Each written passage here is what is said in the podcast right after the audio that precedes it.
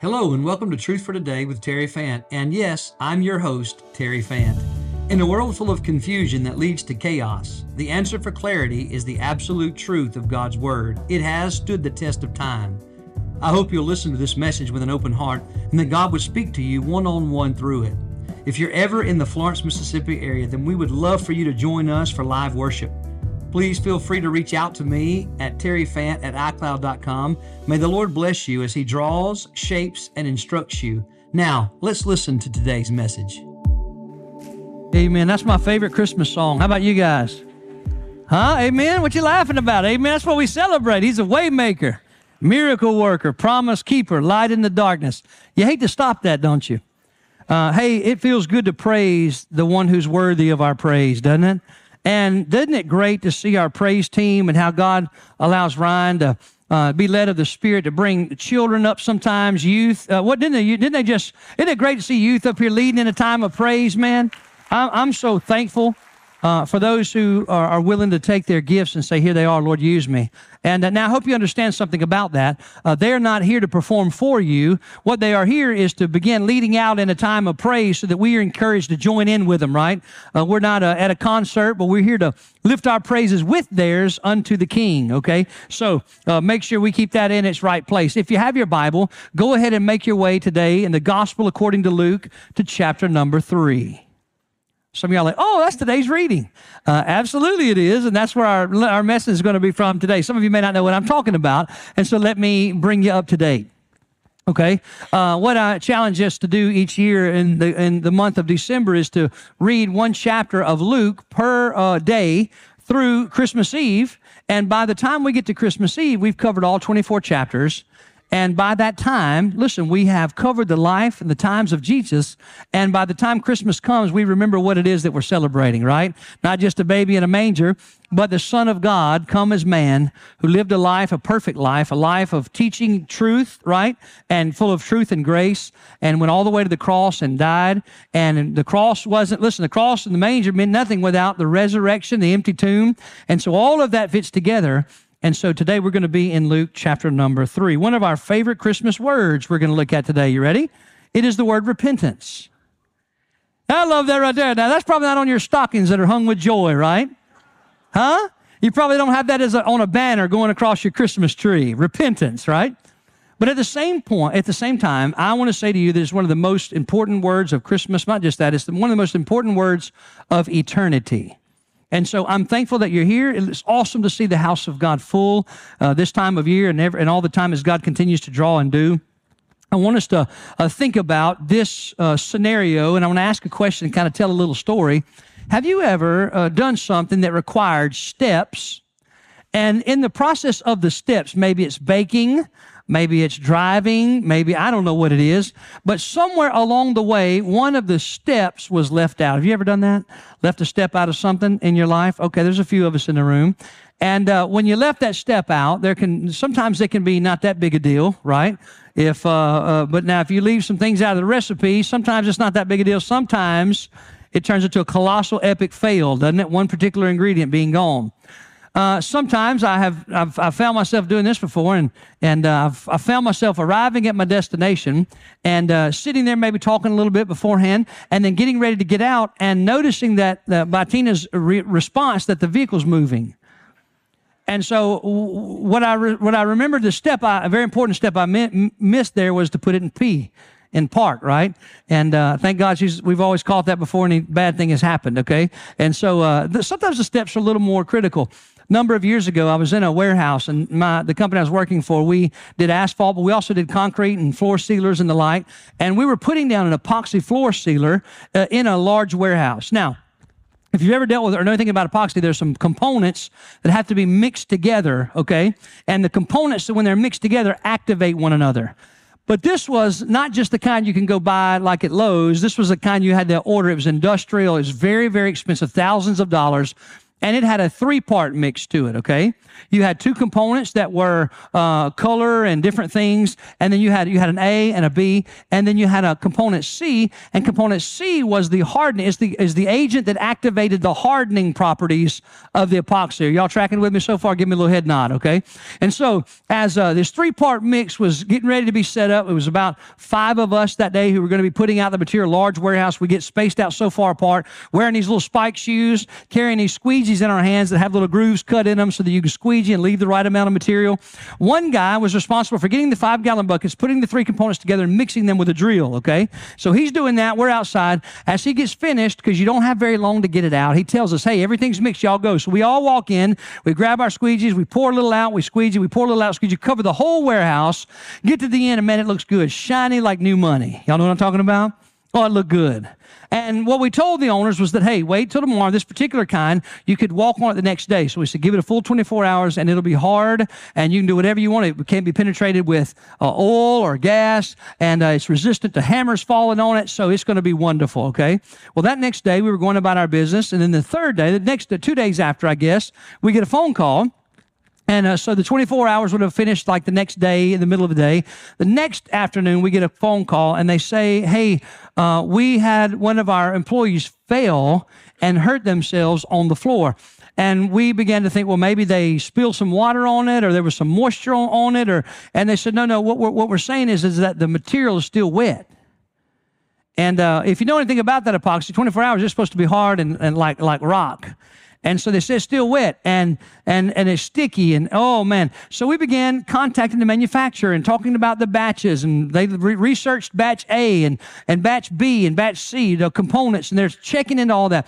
And they said, no, everything checks out. Everything was done appropriately. And we're like, well, listen, the thing didn't harden. And so finally we go out to some investigation in person. We find out that our mixer did not put in component C. And uh, you talking about a major deal. You had to clean that whole warehouse floor with uh, some toxic chemicals to start over. Now, here's the point I'm making. Sometimes steps forgotten are not that big a deal, right? But sometimes steps forgotten or important components forgotten are, are undealt with are tremendous in their impact, right? And I want to introduce to you today that the repentance is critical to salvation. And if repentance hasn't been dealt with in the area of salvation, there is no salvation indeed. So, aren't you glad you came? right? You're looking at me like, man, I thought I was going to hear about the angels singing on high and the little baby in the manger and, and, and all that. And here we are. Uh, you're going to deal with repentance. Yes, we are. And we're going to do it because God said so. All right. Now, let me give you some reminders of the gospel according to Luke. Luke, a, a physician by occupation, the human author God chose to write it.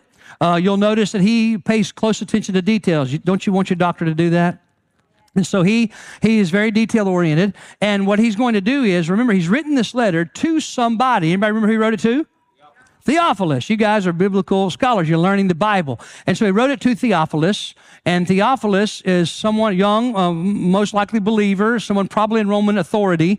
And he's writing to him. And the purpose, or what you might hear the occasion of the letter, is to uh, remind, by very orderly account, Luke is going to remind and show Theophilus everything he heard about Jesus. The life, the times, the teaching, the death, the resurrection were absolutely true. So today, okay, uh, we're going to deal with this issue of repentance. So remember, think about it. Theophilus is getting this letter, and the purpose of him getting it is in this particular section of the letter is that he's going to learn that anyone who repents and receives Jesus will be saved. Okay? That's what he's going to learn. I just gave you the main idea, by the way. All right, so if you will, stand to your feet in honor of reading God's word. Let's begin now in Luke chapter 3. And we're going to read verse 1 down through verse number 17. Y'all still glad to be here? Y'all stood up, look like you're not glad anymore. All right, there you go, a little smile. Hey, can you smile? Some of y'all need to smile one time. You haven't smiled in a while. You need to smile. Practice your smiler one time. And that feel good? Just smile one time. All right, here we go, beginning in verse number 1. Now, in the 15th year of the reign of Tiberius Caesar, Pontius Pilate being governor of Judea, Herod being tetrarch of Galilee, his brother Philip, tetrarch of Iturea, and the region of Trachonitis, and Lysanias, tetrarch of Abilene, while Annas and Caiaphas were high priests, the word of God came to John, the son of Zacharias, in the wilderness. Now, this is John the baptizer, not John the disciple. Keep that clear in your mind, okay? All right, verse 3. And they went to all the region around the Jordan, preaching a baptism of, just pray a prayer. Oh, preaching a baptism of repentance for the remission of sins, forgiveness of sins.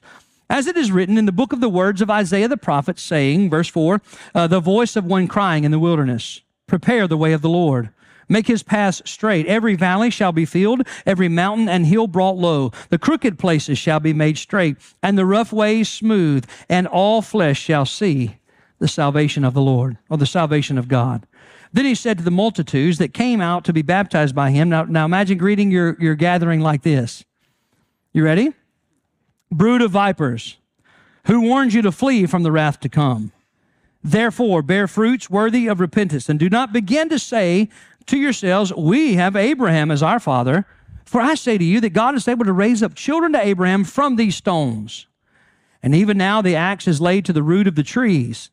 Therefore, every tree which does not bear good fruit is cut down, and, y'all help me, drawn into the fire. So the people ask him, saying, What shall we do then? And he, and John, answered them and said, He who has two tunics, let him give to him who has none. And he who has food, let him do likewise. Then tax collectors also came to be baptized, and they said to him, Teacher, what shall we do? And he said to them, Collect no more than what is appointed for you. Likewise, soldiers even asked him, and they said, What shall we do? And he said to them, Do not intimidate anyone or accuse falsely, and be content with your wages. Now, as the people were in expectation and all reasoned in their hearts about John, whether he was the Christ or not, John answered them, saying to all of them, I indeed baptize you with water. But one, help me with this phrase, mightier than I is coming, whose sandal strap, John said, I'm not worthy to loose. He will baptize you, not with water, but with the Holy Spirit and with fire.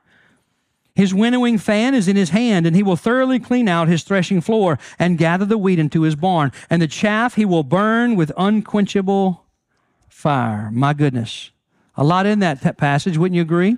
Uh, a lot confused. When you say there's a lot to be confused about in there, okay, good. I pray when you leave out here, it'll be crystal clear, okay? So let's ask God to help us with that, all right? Will you bow with me? Father, I do pray for all of us that when we leave out of here, we say, oh, that's what that means. And I pray that now you would help me by your Holy Spirit, God, in, in, in, in, in spite of my weaknesses and my frailties, Lord. And God, you know me better than anybody. And so I pray that you prove again today you can use somebody like me. So, Father, I pray you help me to preach through the power of your Spirit and the gift of preaching. And Lord, would you do it in such a way that you'd preach not just to these people who are gathered here, not just these people who are in different locations tuned in, but Lord, also to those who will hear it on the podcast later, but Father, even to my own heart. So would you speak from heaven? We're listening. God, may we pull up a seat at the table and be fed by your, by your word. And now may we, like little children, look, lean in and look intently into your face and listen for your voice. Speak to us from heaven. In Jesus' name, amen. Thank you, and you may be seated. We're about to have some fun. Y'all ready? You love talking about repentance, right? Think about how many times you talked about it this week. Huh? You know, in work conversations and on the job site in the classroom and with your students and teachers. You know, you use the word repent, repentance all week long, right? Not so much. And chances are you probably don't use that a lot in your common vernacular or your common conversations. And so let's deal with this issue. The title of the message is Hope for Everyone. Hope for everyone. now remember, uh, going out to John in the wilderness are Pharisees, uh, are Jews, are all kinds of people, and they're coming out to hear this message about repentance and, and being forgiven of sin. Okay, keep that in your mind. Let me give you the main idea. I've already given it to you once, let me give it to you again. Anyone who repents and receives Jesus shall be saved. Now, I want you to write this. a little wordy, but I want you to write it out because it's very detailed and specific, and you'll find it before we get to the end, okay? Anyone, y'all help me, who repents, but also receives Jesus shall be saved. All right? Anyone who repents and receives Jesus shall be saved. Isn't that good news? That means there's hope for everyone. That means there's hope for everyone. Okay. What I want to do now is give five different supporting details that point back to that main truth. Okay. Anyone who repents and receives Jesus shall be saved. Now, let me say it in the negative. Can I say it in the negative? You know, you can say the same thing, positive or negative. Yeah? And so the positive would be anyone who repents and believes shall be saved. In Jesus, receives Jesus shall be saved. The opposite is also true. Anyone who does not repent and does not receive Jesus is lost and shall be lost. Okay? Isn't that good? Look at you. Boy, you're already looking kind of at the carpet, but that's the truth nonetheless. Okay? Now let's rewind back to verse number three, uh, verse number two, and I want to give you these five supporting truths that point back to that main idea. Number one, write this down. Repentance, and listen, this is going to sound like we repeat a whole bunch, but what we're going to do is called expository preaching. What does that mean? We're going to deal with a verse at a time. So here's the deal. If John repeats it, l- let me go a little higher up. If Luke repeats it as recording, let me go a little higher up. If the Holy Spirit of God repeats it through the author Luke, through John on the day of, then we're going to repeat it. Amen. We're going to look at it from every angle that he gave it because it's important that we do. Number one, write it down. Repentance is necessary to salvation. repentance is necessary to salvation. What I'm, what I'm trying to say to you is this without repentance, there is no salvation. I'm afraid that we're living in a day and time and, and, when, when a culture says, especially in the South, you ask a person, are you a Christian? They say, oh, yeah, yeah, yeah. Uh, well, tell me about that. Well, I, you know, I, I believe that Jesus, and I prayed a prayer and asked Jesus to be Lord. You know, I, I, I believe and I, and I confessed him as Lord. Okay, well, where in that step do you talk about repentance? Well, I, what do you mean? Well, that's when you turn away from who you were and you turned to him. Anyway, we'll talk about that as we go along. So look at verses 2 and 3. While Annas and Caiaphas, verse 2, were high priests, the word of God came to John, the son of Zacharias, in the wilderness. Now, my question for you is this How did the word get to John? Now, don't answer it out loud. How did John receive this word from God? How did God speak to John? Okay? And the answer is found back in Luke chapter 1. Okay? And the way that God spoke to John, okay, before the death and resurrection and ascension of Jesus was by his Holy Spirit. You say, well, now wait a minute. It was after Jesus' death and resurrection and ascension that we received the Holy Spirit. So how can John be spoken to by the Holy Spirit? And the answer is found in Luke chapter 1 when the angel said to Zacharias, he will have the Holy Spirit. Anybody know from when? From the womb. The Holy Spirit will be upon him from the womb. In other words, he is that prophet in the New Testament coming in the spirit of Elijah, and he'll have the Holy Spirit from birth. That's, by the way, uh, none of us have Holy Spirit from birth. Well, we have the Holy Spirit from our rebirth, our new birth, our born again time, but he uniquely was given the Holy Spirit from his mother's womb. How about that? Now, let's just look a little further into it. So, what is it that the Holy Spirit said to him? And, and what I'd like to do is just turn, if you would, one chapter back. Turn back to Luke chapter 1 with me, all right? Let's just take a look at it together. Uh, Luke chapter 1. And what I want you to find is verse number 13. and so, let's just imagine that you don't have a Greek text. You don't have a Greek lexicon. You don't have a way to study the original language. And let's just say that you're reading through Luke and you hear about this word that talks about John's ministry before John is born. Okay? Now we, we find later on that it is a ministry of repentance. Okay? But now we can go back and look. What was it that the angel said that will help us understand this word repent or repentance. Okay, your eyes there with me. John, uh, Luke chapter one, uh, beginning in verse number thirteen. Y'all there? Anybody there? All right, beginning in verse thirteen. But the angel said to him, said to who? Zacharias, John's daddy. Do not be afraid, Zacharias, for your prayers heard, and your wife Elizabeth will bear you a son, and you shall call his name John. And you will have joy and gladness, and many will receive or will rejoice at his birth, for he will be great in the sight of the Lord and shall drink neither wine nor strong drink. He will also, here it is, he will also be, help me somebody, filled with the Holy Spirit, even from his mother's womb. And he will, now pay attention, he's talking about how he's going to do it by the power of the Holy Spirit, but what is he going to do? What's his ministry going to be about? Okay? So there's a key word you're going to hear repeated here a couple times. And he will, here it is, circle it and underline it in your Bible. And he will, John will, help me somebody, turn. He will turn.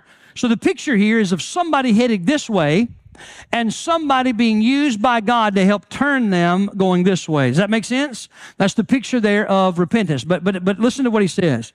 He says he will turn specifically many of the children of Israel to the Lord their God. Now, let me just tell you something. A Jewish person in this particular day and time hearing that would be so offended. You know why?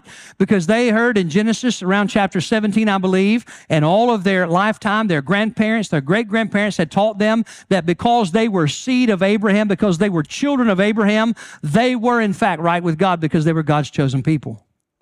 And now the angel is saying that John's ministry is going to be to the, some of it, to the children of Israel and to turn the children of Israel to the Lord. Wait a minute, I thought I thought they were God's chosen people. I, I thought they were they were just they were just saved and they were taken care of. Oh, no, no. Uh, John's responsibility was going to be that he would preach to them a message that would lead their heart to repent or to turn away from where they were. Now, where were they? We're not talking about a physical location.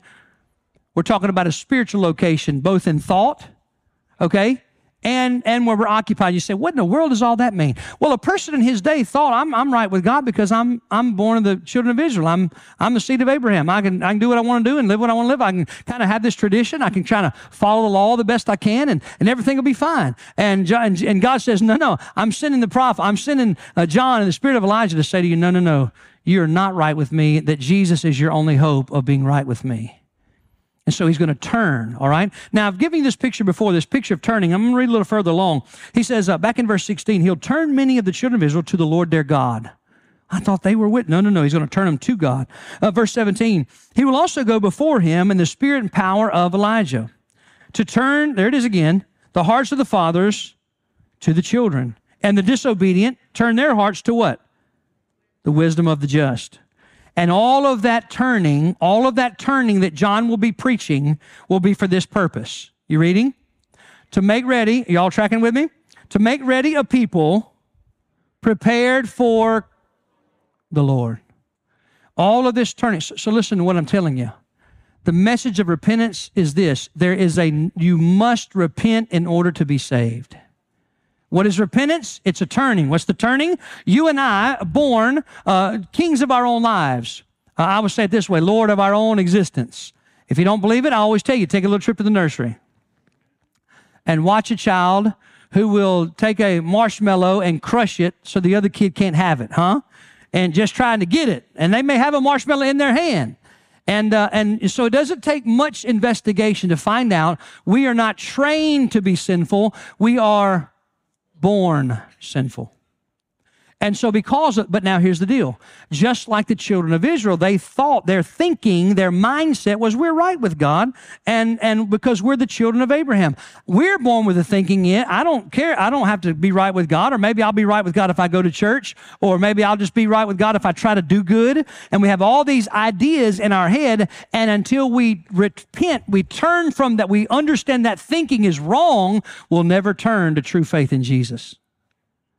See, there's some of you in here, you think you're a pretty good old boy. You think because you give the shirt off your back, you'll help anybody and you'll do anything. And your, mind, your mindset is like the children of Israel. You said, There's no way God would send me to hell because I'm a good person.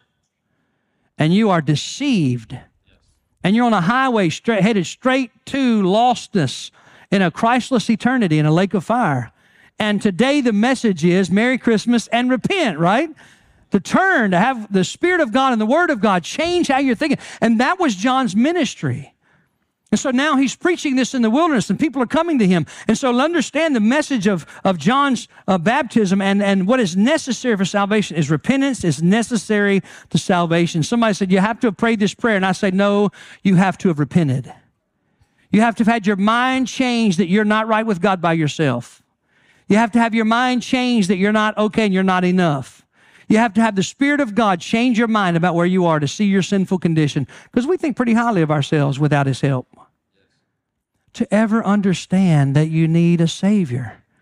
Why in the world would you say Merry Christmas unless you understood that He offers us repentance and faith that we could be made right with Him through Jesus Christ? Oh, I'm going to move forward. Number two in your notes there, okay? Write this in your notes there. Let me say this. We find out in verse number seven, and we're going to just kind of read down those verses that I'm skipping over is Isaiah's prophecy about John and about the fact that his ministry will be one to point out, uh, making crooked ways straight. In other words, these crooked ways of religion and living by the law, he's straightening out to one way, Jesus. One straight, narrow path, Jesus, only Jesus. He's taking the, notice what he says about the mountains and bringing them low. That's humility. Uh, repentance requires humility. You'll never repent until God humbles your heart, right, and brings you down and shows you that He's God and you're not, and I'm not, okay? So listen to this statement. Number two, write this in your notes. According to verse number seven, judgment day is coming. I thought this was the Christmas season. We was talking, we talking about shepherds and angels, and this preacher's in here talking about repentance. Write this in your notes, okay? Judgment day is coming. Now, where I pick up in verse 7, where did I get that? Listen to what he says in verse number 7. Then he said to the multitudes, Who is he? John. He says to all the people who are coming out of the wilderness to hear this message, here's what he says. You ready? You ready? Can you imagine there's people coming from every which direction? They're big masses of people, and he greets them. Here's how he greets them. You ready? You sons of the devil. Now, some of y'all read and say, My Bible doesn't say that. It says brood of vipers. Yes, because you don't understand and you're not Hebrew and you're not in this particular culture. In this culture, these Hebrew people, the children of Israel, knew that the serpent, anything related to the serpent, back to Genesis chapters 1, 2, and 3, the serpent refers to that old serpent of old. Uh, he is also called oftentimes Satan, Beelzebub, prince of the power of the air. And so anything refers to the viper or the serpent is relating to the devil. And here's what he says He says, You're a brood of vipers. What is a brood? It's the offspring. So if you and I were smart and we knew the culture of the day, we knew that when they rolled up on Jesus based on what they knew and what they had heard, he just called them sons of the devil. Wouldn't you like to be part of that crowd? And we think we're hot, people are harsh, you know, and we get, can you imagine how the offended culture we live in today if they'd ran up on Jesus? Huh? I mean, we get offended if somebody sits in our seat. We get offended if, oh man, if somebody don't believe like we believe, or if they like mayonnaise in their butter beans. I can't believe people get offended by that. But I'm telling you, and here Jesus says,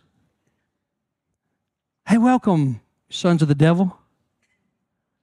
And then he goes on to, now, now listen, uh, understand that, and I catch a lot of flack when I say this, but it's true nonetheless. And that is that, and I look around this room and look at all the hundreds and hundreds of faces in this room and all those that are watching out there and who will be listening later on the podcast, listen to me. What I want you to know about that is, as I'm looking across here, there's uh, there's there's sons of God. Here's how I say it: Not all of us are, are children of God.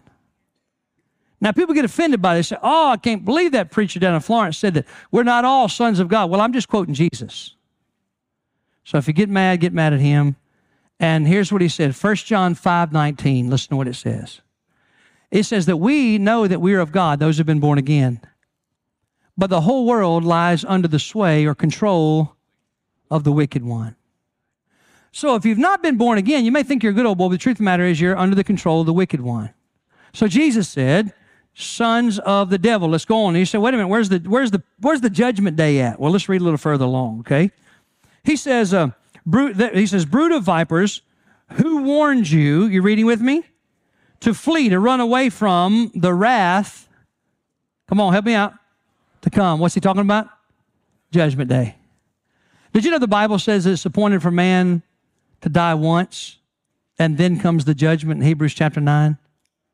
So all of us were born once and all of us will die once unless the Lord Jesus returns. We'll die once. And when we die, the scripture says, and then comes the judgment. There'll be a judgment. And it's interesting because we're always like, don't judge me. I don't want to judge in my life. Listen, I'm begging you to judge me and help me, encourage me along the way so that I'll make sure and examine that I'm sure that I'm in the faith. Because when I get to that judgment, there's no more work to be done. There's no more decisions to be made. The decision is locked and loaded, and I'll be spending eternity based on how I'm judged. Now, I'll be judged innocent or I'll be judged guilty. That's all. There's no partiality. There's no, well, you're not that guilty. You're kind of guilty. You're sort of guilty. No, no. They'll be innocent, and that group are those who have put their, repented of their sin, turned away from it, and turned to Jesus and began living their life under his control. Those will enter the kingdom of heaven. They'll be judged innocent. I can't wait. I can't wait to enter the kingdom of heaven. The other group, the other group, the other group will be judged simply guilty. And the Word of God says, He will say to that group, Depart from me, I never knew you. Workers of iniquity. You never repented. You never turned from your sin. You never turned to me. You kept doing what you wanted to do. Workers of iniquity. Saying those that continue to do what you want to do. All right. Now, going back to the text. So we know, in fact, judgment day is, is coming. Now, here's what I want you to understand about that. Uh, I love you enough to tell you that you'll be there by yourself. And your wife won't be with you, so stop making your decisions based on what she thinks. And your husband won't be there, so stop making decisions based on what, what she thinks or he thinks. And your children won't be there, so stop leading them according to what they think. And your parents won't be there, so stop living your life according to what anybody else thinks. And your best friend, you know, that you hang out with and spend all your time with, they won't be there, so stop living your life trying to fit in with what they believe. You will, in fact, and I will, in fact, stand before the Master and be judged singularly, not based on what we have done, but based on what we did with Jesus. Whether we repented and received or whether we did not. Y'all still with me? You having fun yet? It's truth. It's truth. And by the way, someone said to me, a guest came one time, said, man, I don't understand it. All these people come out here in the middle of nowhere, and I came today expecting to hear you proclaim the, God, the prosperity gospel. If we'll think positive, everything will be positive. And you preached on repentance. What in the world? And I said, what I have found is the people of God are drawn to the true word of God. All of it in its entirety. So not skip any. And by the way, why am I preaching chapter three? Because today it's in our reading. Well, we're reading those chapters, and today was chapter three, and the Spirit pressed on my heart, hey, your people are going to be reading that anyway. Preach from here. So uh, here we go. Roman numeral three. By the way, we're halfway. You believe that? You guys can taste lunch already, can't you?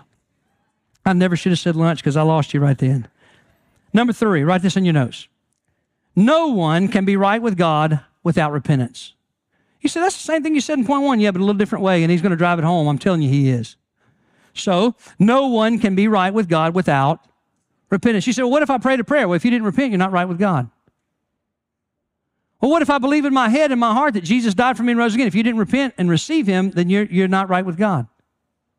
You see, the word for believe in the New Testament is a pisteuo. It's a Greek term. It has two parts. It's faith and belief that leads to action. What is the action? Oh, I'm glad you asked.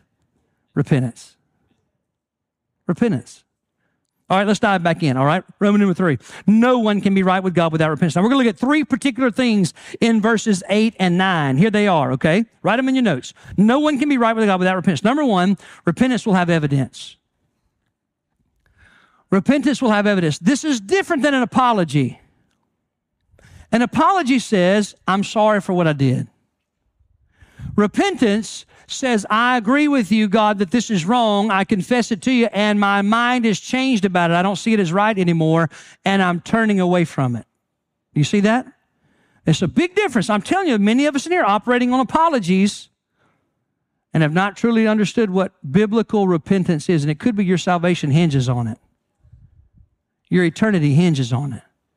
All right? So here we go. Repentance will have evidence. Look in verse number eight, the beginning. Therefore, so, so they, he says to them, brood of vipers, sons of the devil, who warned you to flee from the wrath to come? And so you're like, man, this guy's kind of coming out strong. But then he says, therefore, now based on that, based on that, bear fruits worthy of repentance. Now remember, these are those who think because they are Jewish, they are saved. They're right with God.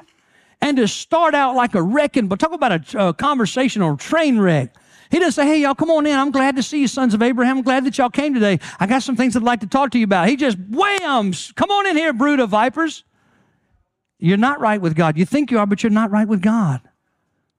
And he says, therefore, so what does he say in verse 8? So I'm glad you're not right with God? No, he didn't say that. He didn't say it's hopeless for you to be right with God. No, he doesn't say that. He says, therefore, there's hope for you. There's hope for you. Even though you're sons of the devil, you, there's hope for you to be saved. By the way, can I tell you today there's hope for everyone? And here's what happens, and it's accessed by repentance uh, through faith. Uh, therefore, bear fruits worthy of repentance. Notice he didn't say, pray a prayer with me. He said, express the fact that you're truly repentant. Let your life reflect it.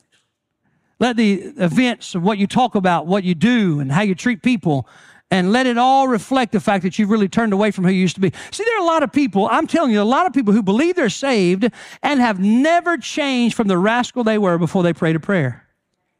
And you're no more saved than a man on the moon.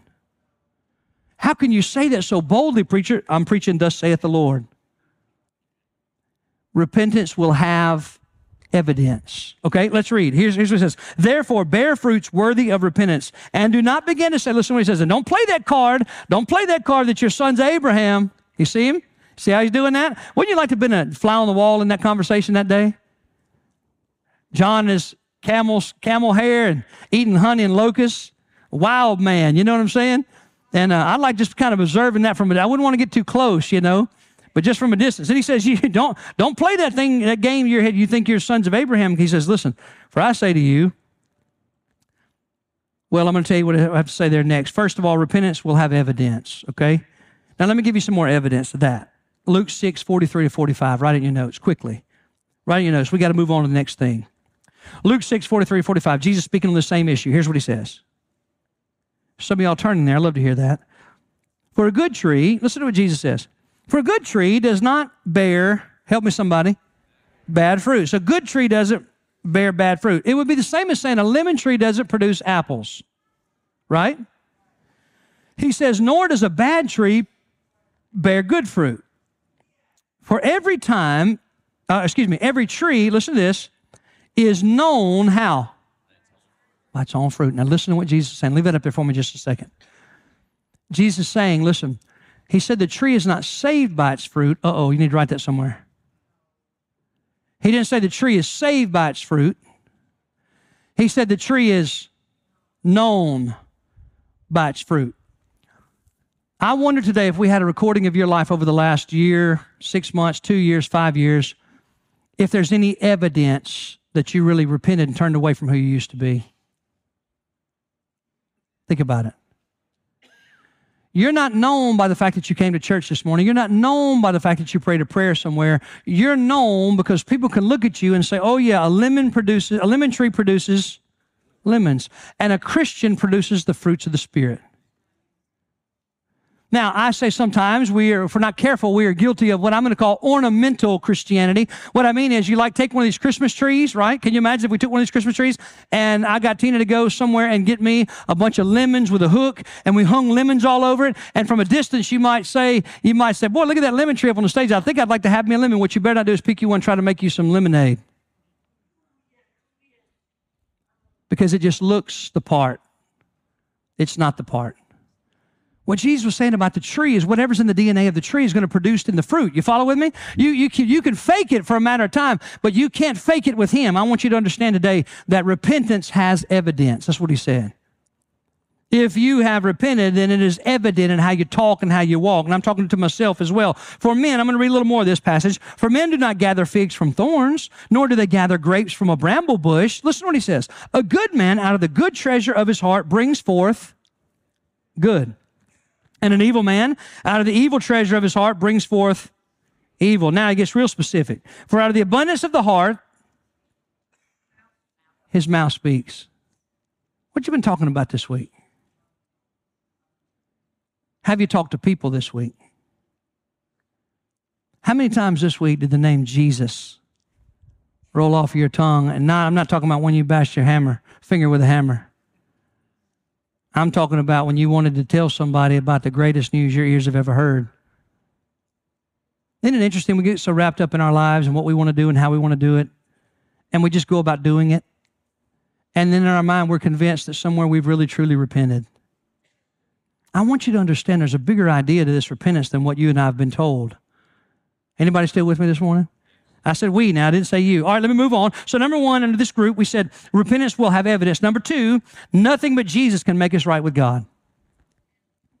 Nothing but Jesus can make us right with God. All right, this is little number two under Roman number three. No one can be right with God without repentance. Here it is, verse eight, still in the end. For I say to you that God is able to raise up children to Abraham, even how? Anybody out there? From these stones. Wasn't up there yet, was it? Uh huh. So we have, listen, let me go back to verse number eight. He says, Don't say that we have Abraham as our father. Because I'm telling you, God is able to raise up children to Abraham from these stones. Listen to what he's saying. Let me kind of break it down and clarify this for you. Nothing but Jesus can make us right with God. The first group of people he's dealing with is those who claim because they were Jews, they were right with God. He said, Your Jewishness is not enough to be right with God. Don't you say we're sons of Abraham. Your Jewishness is not enough to make you right with God. But, but in the second phrase, when he says God's able to make children of his from the stones, he's saying your Gentileness is not enough to keep you from being right with God. Some of y'all got that. Some of y'all are still thinking on it. Don't say because you're sons Abraham, your Jewishness didn't make you saved. God can raise up his children from the, rock, from the stones, you're, just because you're a Gentile doesn't mean you're going to be lost and separated from God. Jesus is the answer for both. So that's why I said nobody is right with God unless they repent and turn to Jesus. Jew and Gentile. Some of y'all, when I say Gentile, you look around, what in the world does that word mean? Very simply put, it's any nationality besides a Jew. Anybody besides the children of Israel. All right? So let me move on. Uh, number two, we said nothing but Jesus can make us right with God. Number three, write this down. It's found in verse nine. No one will be saved except those who truly repent and receive Jesus. You said, you said that five different ways. I'm going to say about two more before we're done. Why would you do that? I'm just quoting straight from the Bible, verse by verse. I won't leave anything out. It's for your benefit and mine as well. Verse 9 No one will be saved except those who have truly repented and been born again. Listen to verse 9. Now, even now, the axe is laid to the root of the trees. What's Jesus saying? The kingdom is come. Jesus is the kingdom of God, right? What is the kingdom? Anywhere the king has dominion. The kingdom is now come. Therefore, every tree which does not bear good fruit, listen close, is cut down and thrown into the fire. No one will be saved except those who have truly repented and received Jesus, and it will be expressed by the fruit of repentance in their life. Well, that's almost too simple, isn't it? There's a portion of me that wishes it was a little more confusing, a little more, a little more gray than so black and white. Except, except, I know you and I need straightforward truth, don't we? And so what we find here is no one will be saved except those who have truly repented. Let me move on to number four. Can y'all believe we only have one more after this? I hope you don't feel that way. Number four, write this down, verses 10 to 14. Repentance leads to drastic changes in our actions. You say, I've repented. I said, Are you still doing that thing? No. Yes. Well, you haven't repented. You can say, you and I can say sometimes, I'm repentant. What does that mean? That means that my heart's broken about where I'm at, my mind's changed, and I'm not, I've gone a different, I've asked God to help me go in a different direction. Okay? Now let me show you. This is in verses 10 to 14. Now remember the context. They're coming out to him, and he's preaching a message of what? Repentance. So y'all are telling me, based on what you've heard, uh, John the Baptizer is not out there going, hey, listen, everybody come close. Just pray this prayer after me and you'll be saved. Huh? No.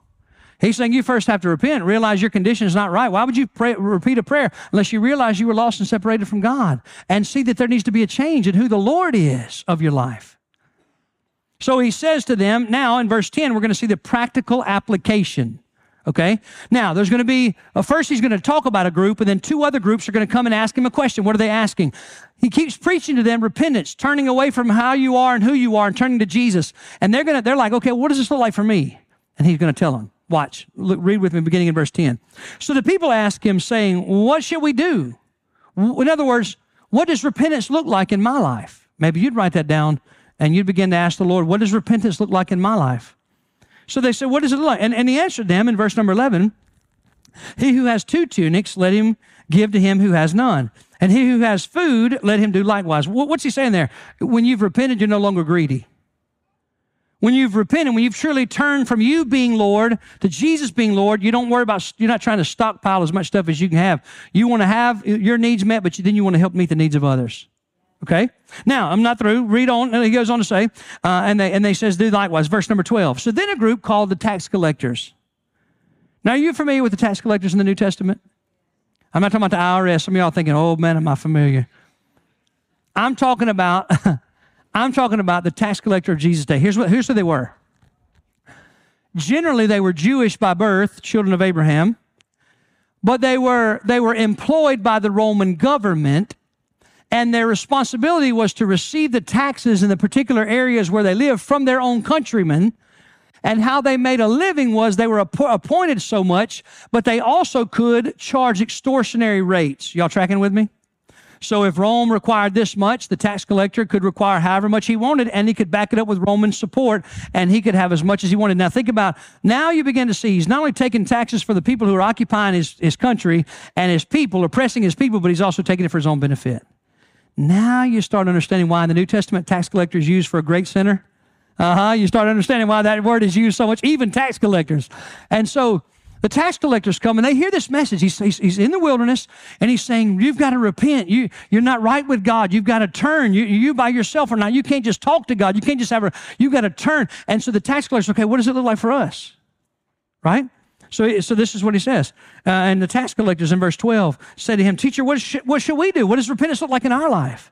Verse 13, he said to them, collect no more than what is appointed for you. So you can't say you've repented and you still be the same guy. You can't say that you've repented, you still be the same girl. You can't still be sleeping around and you say you've repented of that. You can't say that you've repented and turned to the Lord if you're still controlled by alcohol. I'm telling you, listen, repentance means I've turned away from and turned to the living God. Uh, some of us are under the delusion that we can still be mean and bitter and unloving and but because we prayed a prayer somewhere that we we really are convinced that we're saved. And I want you to miss John's message that unless you repent and receive the Lord Jesus, you're going to be lost and separated from God. Let me read a little further along, okay? So the teacher, what shall we do? Says, You collect no more than what is owed to you. Likewise, now there's a group of the soldiers. And what you see is this repentance is really penetrating hearts. And they're, each one is saying, Okay, how does it apply to me? Tax collectors, right? Now the soldiers. Okay, listen what they ask him. They say to him, Hey, what, what should we do? And he says to them, Don't intimidate anyone or accuse people falsely. In other words, if you've repented and turned from who you used to be, you used to bully people and and and and uh, make up stories about people and take bribes. He said, "Be content with your wages and take bribes." If you've repented and turned your life over to Jesus, that's not what your life is anymore. You don't do that anymore. Listen, if you've repented, then you're not gossiping anymore. If you've repented, then you're not mean spirited anymore. You, is anybody in the room? I, boy, I feel like I'm all by myself. Listen, I know I need a mirror here to be preaching to me, but I want y'all to at least get involved with me, okay? I want you to see that this idea of repentance is so much bigger than what we've really given thought to it. You know why? Because we really don't like to think about it. We just want to keep doing what we want to do. And that's the opposite of repentance. And yet, John is driving home that without repentance, there's no salvation. So, isn't it worth me and you today sitting down, contemplating, considering what is it that he said and how does it apply to me? So the tax collectors, the soldiers. Now, what I want to do is, interestingly enough, as God was preparing my heart uh, that I was going to preach this chapter three of Luke because we're in, it's in our reading pattern. I, I, wanted to show something that I found. I found this just recently, and so they're going to put a picture up over here. We're going to talk about what fake repentance looks like. Okay, is that up there? Yeah. I, I found this last week. As a matter of fact, I was like, boy, look at that. Isn't that it? So I want you to take a look. We're going to go this, through this one at a time. So, so some of us feel like we've repented, but, but fake repentance, here's the qualities of fake repentance. Number one, there's, help me out, no change. I have lip service, but my life looks no different, right? And I'm, by the way, that kind of repentance is destroying the testimony of God's people in the world today. We go to work, we say, Oh, I've repented, I'm born again, but we live like everybody. We joke about the same things, we do the same things, and there's no defined difference in us and anybody else. So, fake repentance is, help me out, no change. Number two, number two, there's no remorse. And if there is remorse, it's what I call worldly sorrow versus godly sorrow. Worldly sorrow says, man, I'm, I'm, I'm sorry, but I'm sorry I got caught. Now I got these consequences. You know, I had an affair, and now I'm losing my wife and children. I'm sad about that. Or, or I broke the law and I'm going, you know, and I'm sorry. Now I got to pay the, I got to pay the piper. That's worldly sorrow. Godly sorrow is when a person like me or you comes to the conclusion that what we've done was against the plans and ways of God who loved us so much that he gave his son for us. And we've we've we've taught we've took his name in the mud. We've we've we've done things that didn't glorify him. We've given the enemy opportunity to to, to tarnish his blaspheme his name.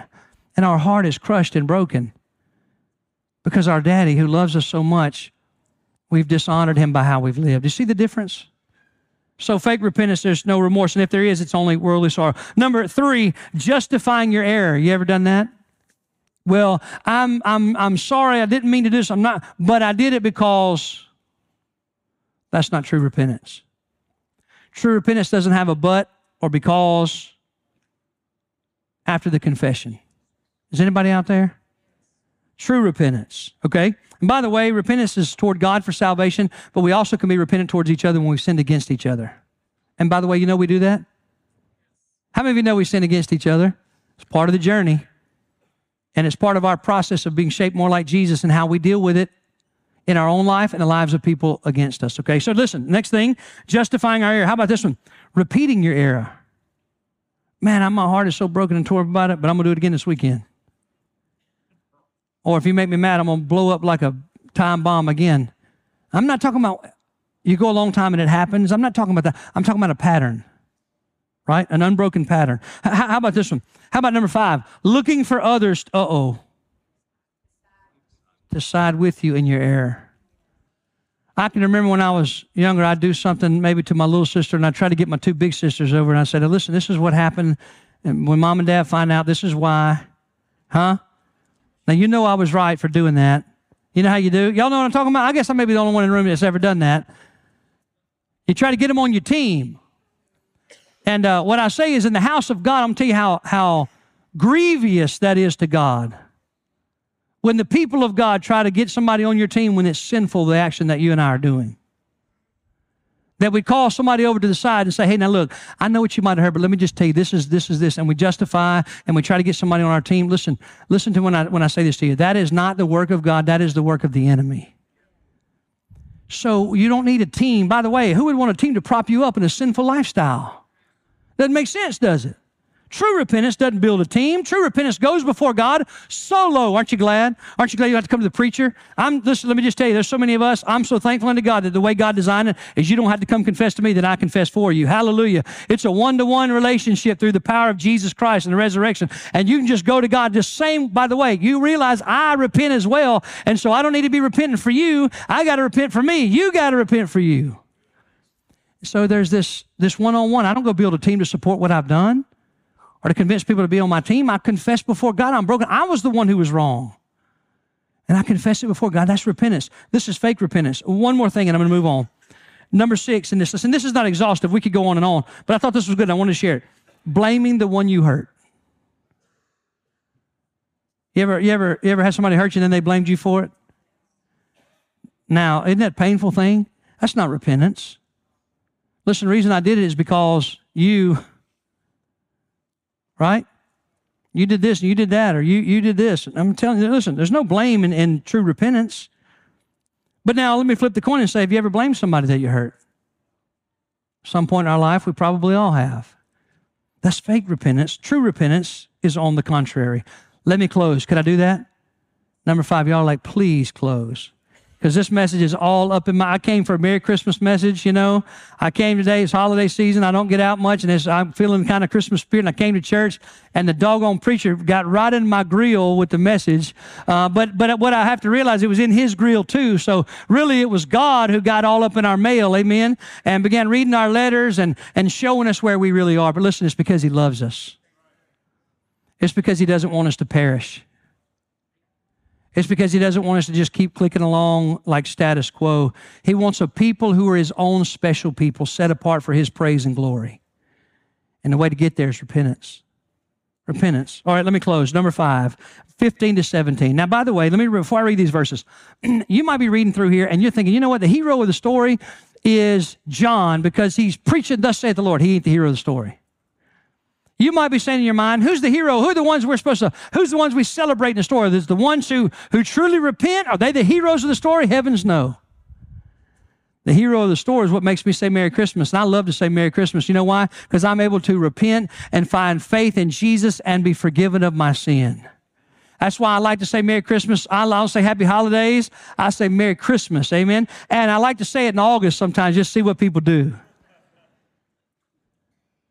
Because Jesus is the hero of the story. Let, us read, okay? Verse 15 said, Where'd I get that? Well, all of this talk about repentance has got to lead somewhere. Because if I only repent, and that's the end of the story, it's an empty story. But I repent and then I receive the one who can forgive my sin. Let me show you verse 15. Now, as the people were in expectation and all reason in their hearts about John, whether he was the Christ or not. Now, you see what they're doing? They're talking amongst each other. You think he's the Christ? I don't know. Is he the one that God promised, the, the Messiah, the anointed one, the one who came to save people? Is he, is he the guy? Is he the one? And, and listen to what it says. They're not talking about it together. It says they reason in their heart. You see that? And John responds to the question in their heart. How does he do that? By the Holy Spirit. Verse 16, John answered to all of them. And what did he say? I indeed baptize you with you guys think I'm the Messiah? Let me, let me clarify.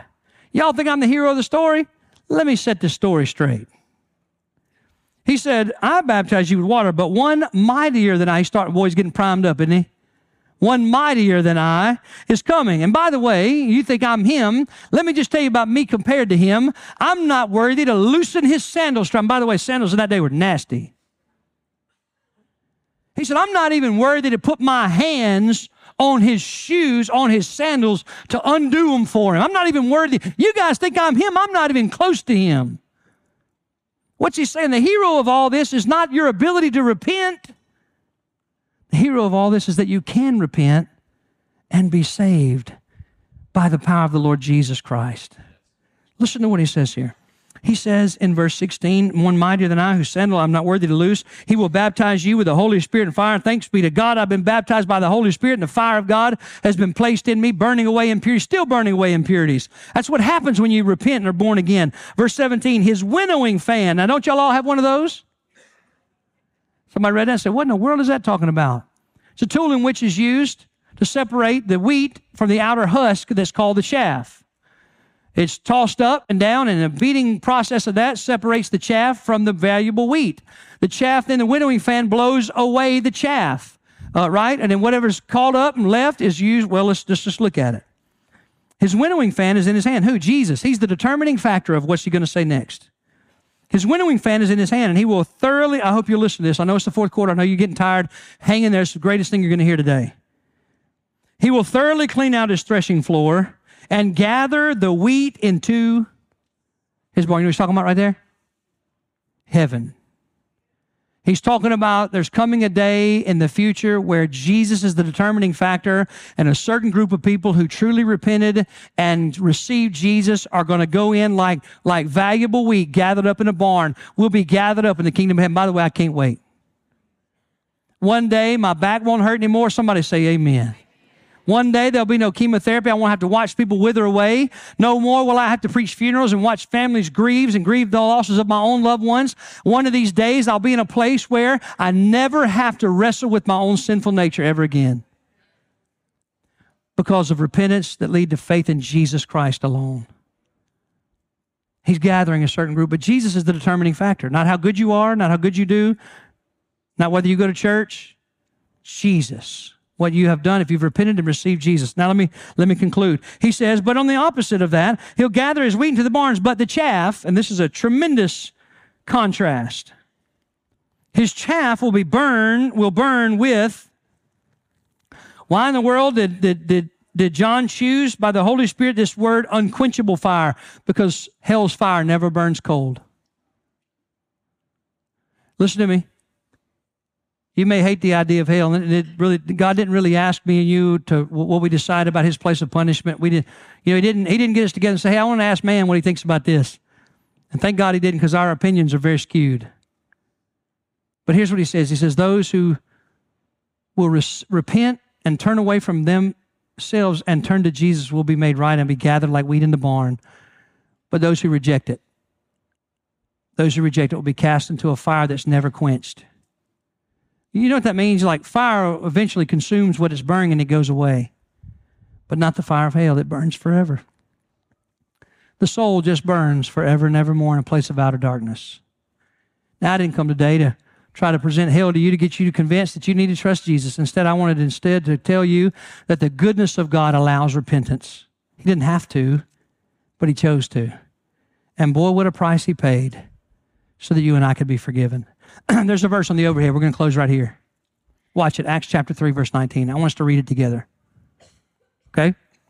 Now, don't put your stuff up. Don't be zipping and moving around and distracting everybody around you. S- sit up straight and lean up. Do what you need to do get your back right, okay? Now, I want you to read this because the Word of God is so powerful.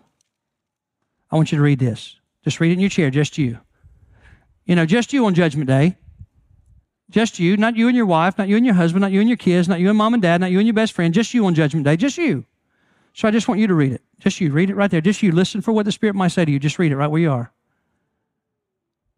Notice what he says repent. That's when the Holy Spirit shows us where we are is not right, changes our mind about it, and we turn from it and turn to Him. What comes with it? Conversion. What does that mean? I'm converted from an enemy of God. Come on, somebody to a child of God. That comes through repentance and faith in Jesus. Converted. You walk out on the same sidewalk you walked in on, separated from God, being His child. That your, if you'll repent, that your, read with me, that your sins may be blotted out. Let me ask you a question. Have you ever committed a sin? Does anybody here, do you know what sin is?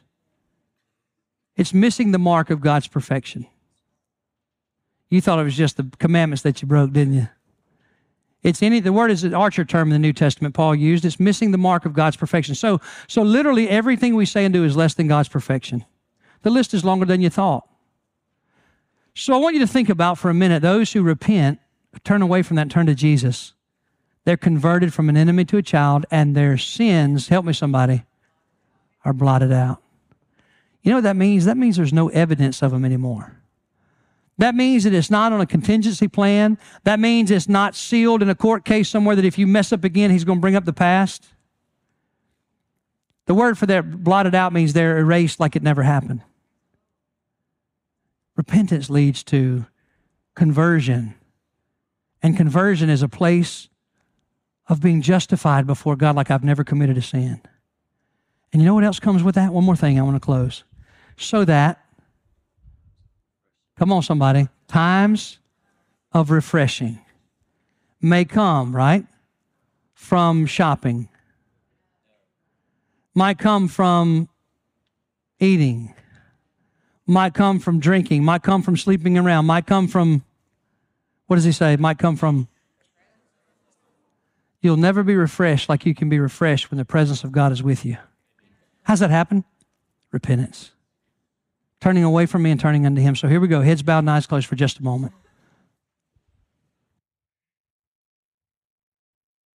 Just a moment. I want you just to consider where you fit in what was said today.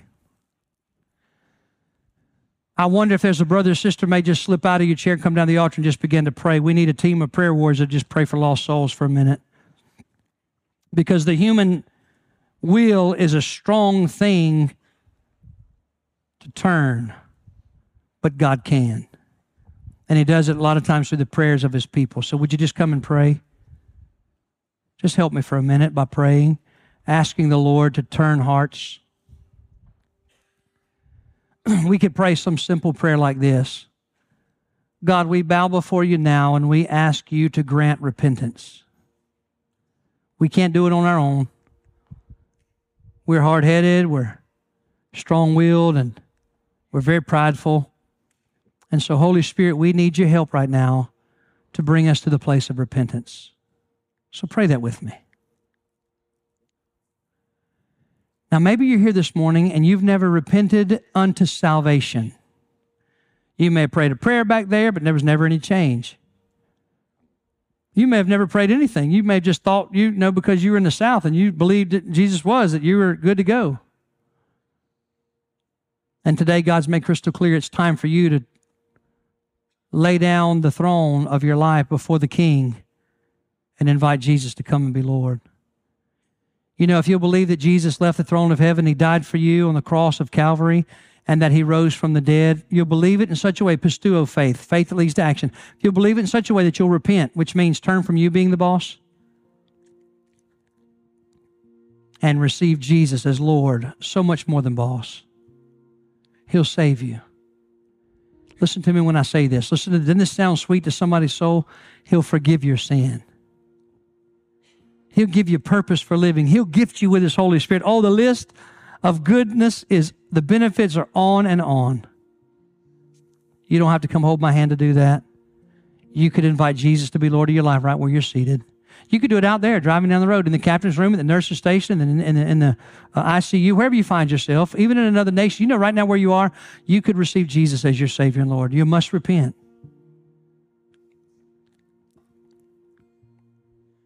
In just a minute, I'm going to give you an opportunity to come and share that with us so that we can celebrate with you. But here's a question I'd like to ask the group. You might be here and you say, Well, I've done that, and so this message wasn't for me. Oh, no. Is repentance still important for the life of the believer? Oh, yes, it is. As a matter of fact, a believer ought to live in a constant state of a repentant heart. And so maybe it is here today that you've sinned against God and you've been living in a place of sin and you know it and God knows it and it's not for me to know or anybody else to know, but today it's, it is right for you to turn away from it. To talk to the Lord and say, God, you've changed my mind. I can't keep going in this sin that I'm living in. And you and him, y'all deal with it. He's a loving father. He never changed his mind about you. And maybe there's somebody you've sinned against. And you need to be repentant towards God first, but then the person. You need to go to him and say, Listen, I've changed my mind about what I said and what I did. I realize I was wrong. You're talking about revival breaking out in your life and in your family? If you'd let the Holy Spirit lead you to that place of repentance and humility. Father, I thank you this morning for the wonderful, simple, profound, but difficult truth of repentance. God, thank you that you've reminded us today that repentance is necessary for salvation. Lord, thank you for the hope that everybody in this room has, every person around the whole wide world has, that anyone who repents and receives Jesus shall be saved. So, Father, would you do a work of grace in my heart and the hearts of every person? Do a work of grace, save and mend and heal. And Father, may you be glorified in it all. We ask it in Jesus' name.